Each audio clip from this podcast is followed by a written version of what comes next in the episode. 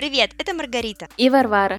И наш True Crime подкаст «Молчание котят». Наш подкаст не рекомендуется к прослушиванию впечатлительным людям и детям, поскольку в нем могут подниматься темы насилия, жестокого обращения с животными, употребления запрещенных веществ и нарушения законодательства.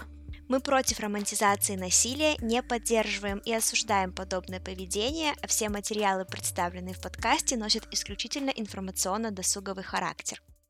Давайте немного познакомимся. Мы фанаты True Crime, его активные слушатели, читатели и зрители. А теперь мы решили еще и стать его голосами. Для нашего первого выпуска мы выбрали дело, про которое сами раньше никогда не слышали и не читали. Надеемся, вам будет интересно. Поехали! Просторный зал суда.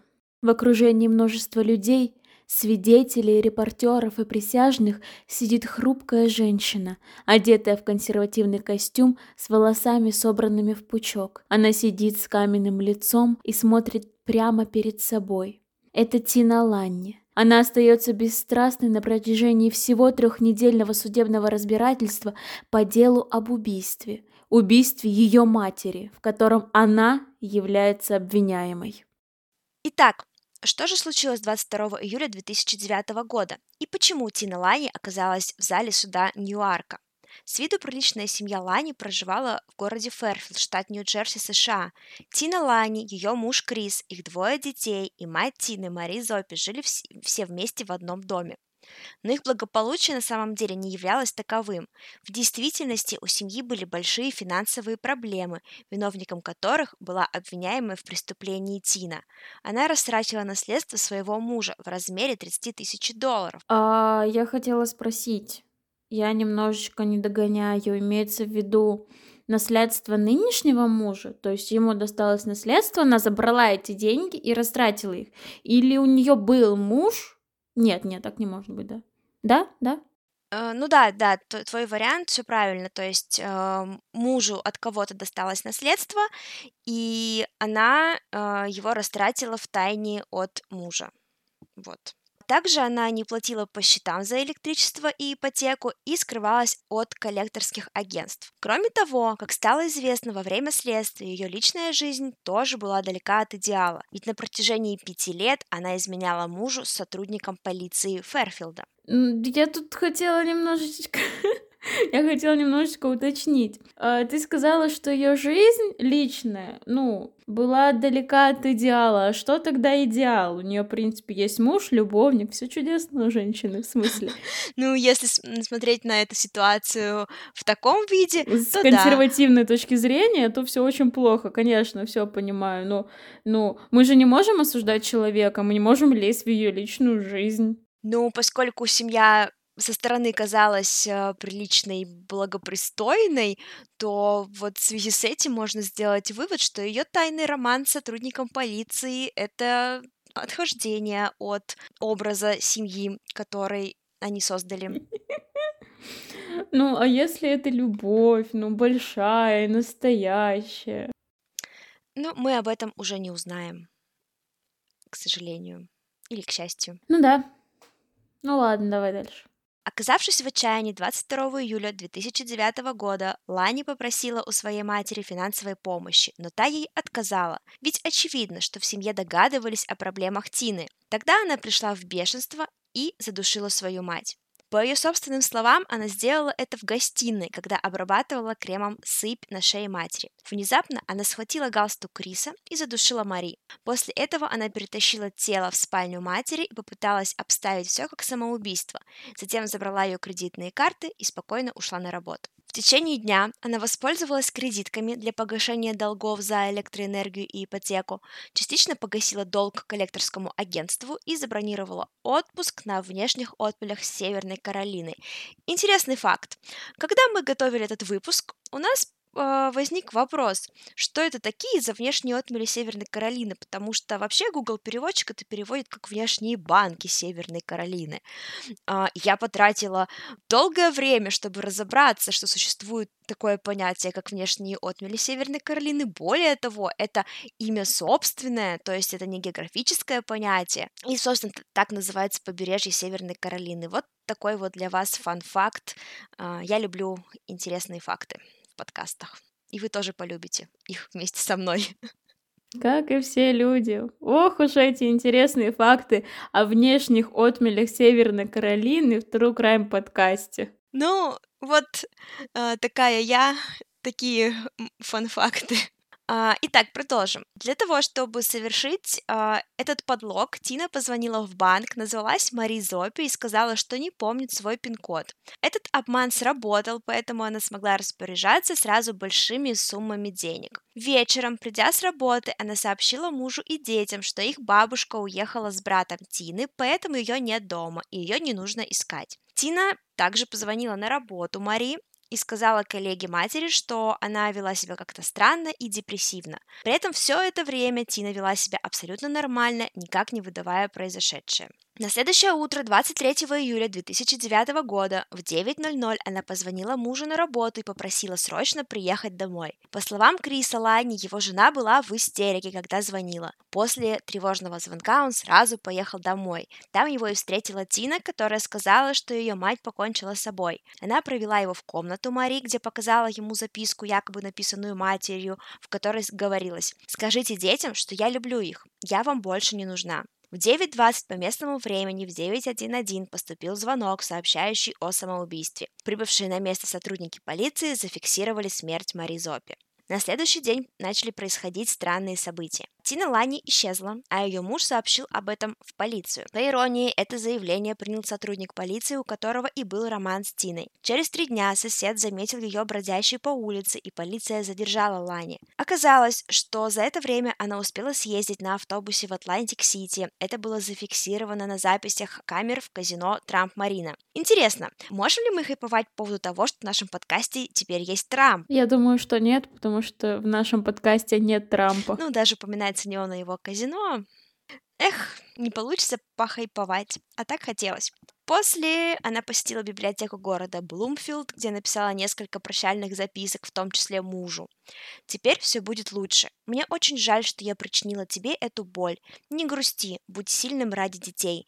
Не забывай про их дни рождения.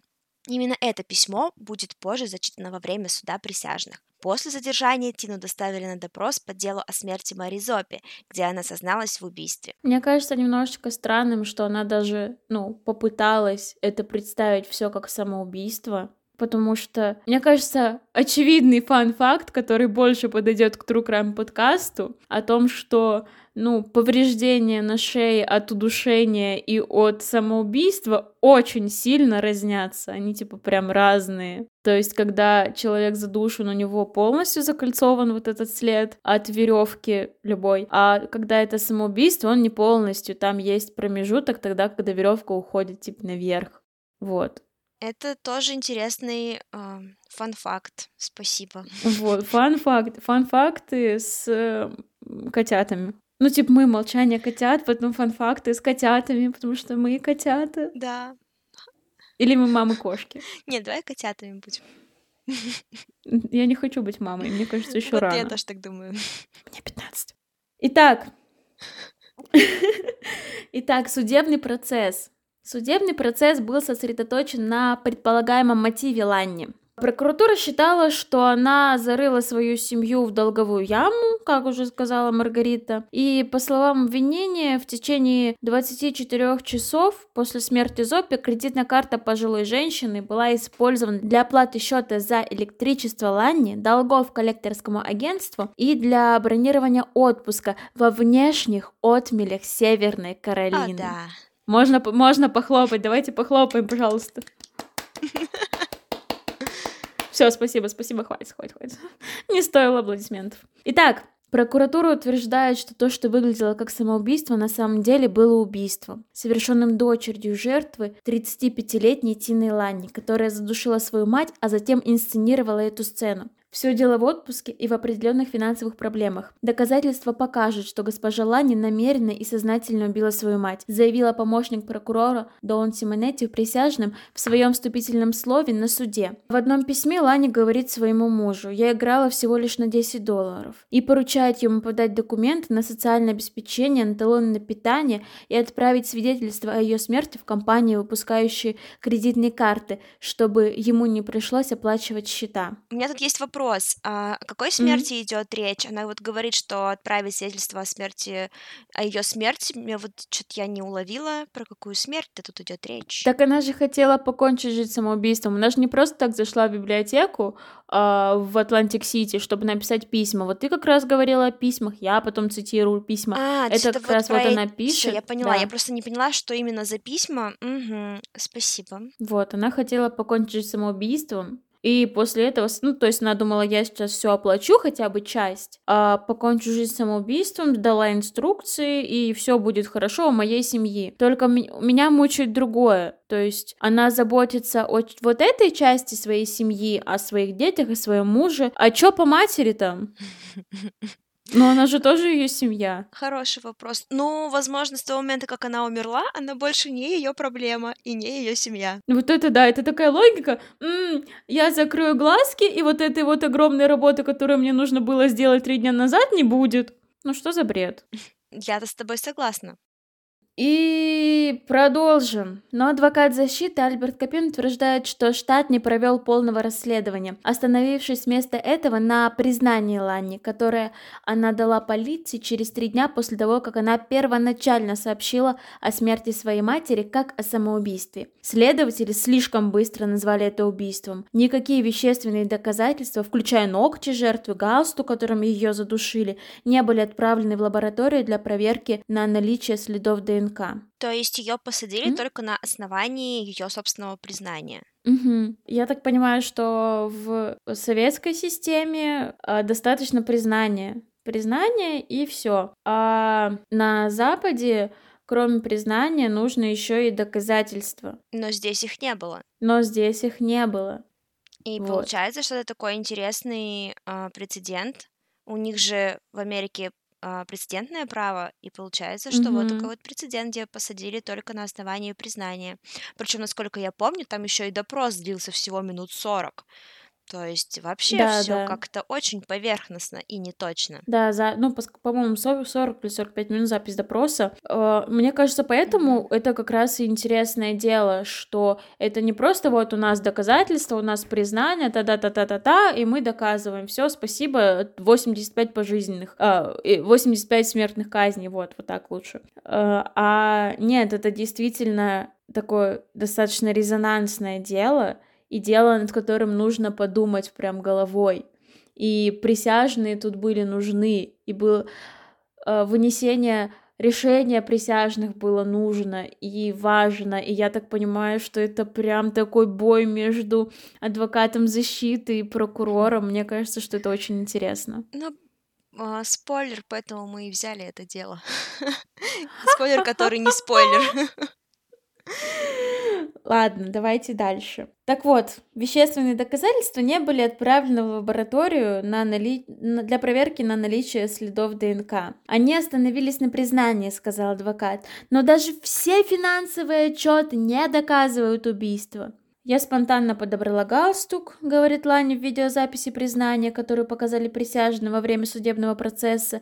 Она стояла на коленях, задыхаясь, или что-то в этом роде. «О чем вы думали, когда делали это?» – спрашивает детектив Роберт Пратчер. «Э, «Не могу поверить, что сделала это, что я наделала», – отвечает Ланни.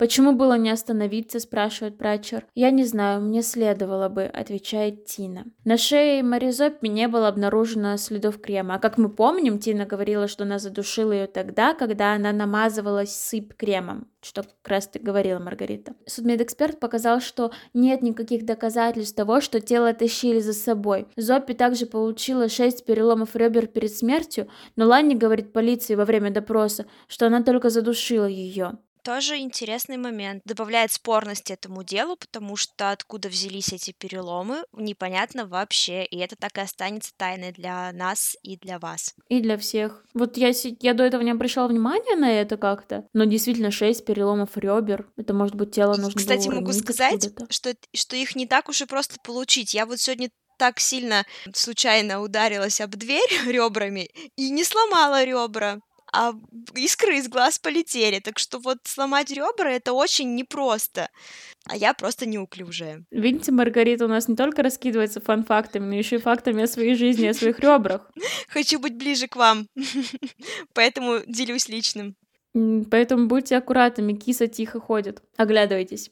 Итак, присяжные смотрели пугающее 45-минутное видео э, с восторженным вниманием. Тина Ланни, которая смотрела ленту бесстрастно, сказала полиции, что ее мать покончила жизнь самоубийством. Адвокат утверждал, что признание Ланни было ложным, что оно было связано с стрессом, банкротством ее семьи, чувством вины за роман с местным полицейским, горем и психическим заболеванием.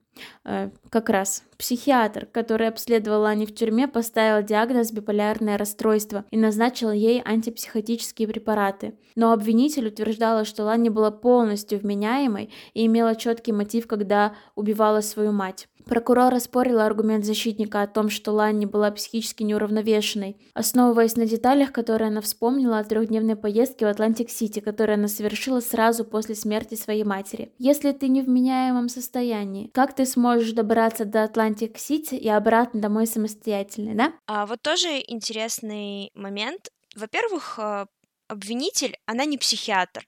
И она не может утверждать, что действительно у нее не... То есть если как бы сначала ей врач поставил диагноз, а такая вот прокурор говорит, а я считаю, что нет у нее диагноза. Ну, как бы я считаю, не в ее это компетенции. Но если у нее все-таки было биполярное расстройство, да, то, возможно, она все-таки совершила это убийство, если у нее была маниакальная стадия биполярного расстройства, то, в принципе, об- объясняет, да, вот эту вот вспышку гнева, вспышку ярости, который, время которой она убила мать. Тоже интересный момент в, в данном деле. Но, с другой стороны, это не может быть прям сильно смягчающим обстоятельством даже наличие психического заболевания. Прокурор же не говорит, что нет, у нее не было психического заболевания, она говорит, что она была вменяема. Это да, но... То есть как... она осознавала свои, свои действия. Если, давай а, в пример ставим, ну, из всех кейсов, которые мы сто процентов с тобой слышали, знаем, есть, есть те, кто вообще не вменяем. Кто? М-м, Ричард Чейз. Вот там человек mm-hmm. невменяемый полностью, то есть он не отдает отчет своим действиям. Мне кажется, даже вспышка гнева и состояние эффекта это немножечко другое, нежели невменяемость, потому что я так понимаю, что а, как раз а, обвинить, ой, защитник, он давил на то, что если есть а, психическое заболевание, то она там невменяемой. Ну, раз здесь э, делается в деле как бы акцент на это. Вот, мне кажется, состояние аффекта и маниакальная стадия могут быть смягчающими обстоятельствами, но не оправдывающими. Ну вот я тоже считаю, что это смягчающее обстоятельство, просто была ли она вменяемая или нет, это тоже компетенция психиатра, а не защитника и обвинителя. Никто из них не может спекулировать на этом, ну то есть по их мнению она была вменяемая или невменяемая. Это должен заключить психиатр. Вот, вот как бы, что мне тут кажется. Ну я не думаю, что там в суде не представлялся ну, сам психиатр, а с другой стороны, ну, это такой суд. Они вот делают вот это вот шоу, им нужно как бы доказать. Соответственно, мне кажется, они могут иногда спекулировать. Ну, там так и происходит, да. Тут уже судья решит, спекуляция это или нет. То есть там можно подать, там, протестую, я считаю, что эти слова обвинителя спекуляция. Да, поддерживают. Ну, вот такое. Я не знаю, как это точно происходит. Меня не судили за убийство матери никогда в жизни. Пока. А, так вот, давайте... Ну, у тебя, конечно. Продолжим, пожалуйста. Да нет, это все, это все э, шутки, прибаутки и так далее. Я не хочу убивать людей. Все. Давайте запомним это и закончим на этом. Точнее, продолжим. Жюри из шести мужчин и шести женщин совещалось полтора дня, прежде чем вынести вердикт. Тина Лани с каменным лицом смотрела прямо перед собой, когда присяжные в Ньюарке признали ее виновной в убийстве своей матери. Она также не проявила никакой реакции, когда судья отменял ее залог и когда полицейские надели на нее наручники и вывели из переполненного зала суда. По итогу судебного разбирательства она была приговорена к 40 годам тюремного заключения, Тина казалась бесстрастной во время вынесения приговора. В зеленой тюремной одежде и с распущенными волосами, разительный контраст с темными консервативными костюмами и туго затянутым пучком, которые были ее униформой во время трехнедельного судебного разбирательства. Адвокат защиты заявил, что планирует обжаловать приговор, но отказался от дальнейших комментариев. Так и закончилась история об убийстве Зоппи которое стало первым убийством в Фэрфилде примерно за 20 лет. Вот такая вот история. такой вот интересный у нас сегодня кейс. Ну, в принципе, мы уже все обсудили. Во ну, вообще кейс, да, кейс спорный, дело спорное, и я на самом деле, у меня даже нет какого-то устоявшегося мнения. Вот чисто даже так для себя в душе. Я правда, читая всю информацию, я не понимаю. Я тоже считаю, что вот такого признания на допросе э, недостаточно для того, чтобы осудить человека еще и на 40 лет. Ну, то есть... А, ну вот единственное мнение, которое у меня вот немножечко внутри хотя бы устоялось, это то, что 40 лет это много, это чересчур много. Особенно если вдруг у нее все-таки были психические расстройства, да, которые на нее повлияли. Mm-hmm. То есть э, это действительно очень жестко. Действительно, наказание. с одной стороны, это загнанный, загнанный просто в угол человек и финансовыми проблемами, и принципе, тем, что с ней происходило, и если было еще действительно биполярное расстройство, это очень тяжело, если вот так рассуждать. Но, с другой стороны, в принципе, можно было, например, э, не спать с полицейским, как бы, ну, уже поменьше нагрузка на совесть хотя бы. А, но это все уже спекуляции, поэтому ну, конечно. мы тут не можем ничего э, сказать. Суд вынес вердикт, мы ему должны верить. А, вот. Но с другой стороны, были прецеденты, когда суд выносил э, вердикт, э, человека расстреливали, а Чикатило все-таки поймали, и оказалось, что это было спойлер. Ну, я думаю, что про Чикатило все знают, и вряд ли мы, конечно, сделаем про него что-нибудь. Слишком заезжено. Никогда лучше, лучше никогда. про Печушкина, лучше про Печушкина обязательно, потому что, а, у меня прям горит, хочется рассказать. Ну, нет, я никак не встречалась ни, ни с чем подобным. Я имею в виду, что Печушкин это было не так давно, и вот эти истории и страх, который наводил, ужас, который наводил этот бицевский маньяк в то время, я его хорошо помню. Поэтому я сейчас, когда читаю какие-то сведения о этом деле, у меня мурашки идут, потому что у меня ощущение, что я это помню. То есть вот это дело я его не знаю, не знала до этого. Там какого-нибудь Джека Потрошителя я и в помине как бы не могла ощущать никаким образом. Это было слишком давно, или там, ну и Чикатило тоже. А вот тут ощущение, как будто бы это рядом, это слишком рядом, и это действительно будоражит.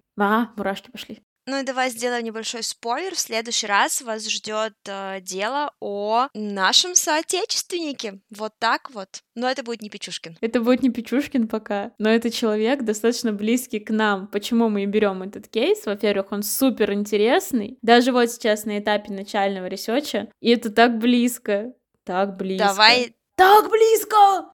Еще более подробных спойлеров делать не будем, поэтому присоединяйтесь к нам в следующем выпуске. А сейчас мы хотим сказать спасибо, что вы были с нами, и выразить благодарность нашему спонсору Димасу. Димас, спасибо за технику. Димас, спасибо за технику. Ну все, до новых встреч, ребята. Пока-пока. Молчание котят.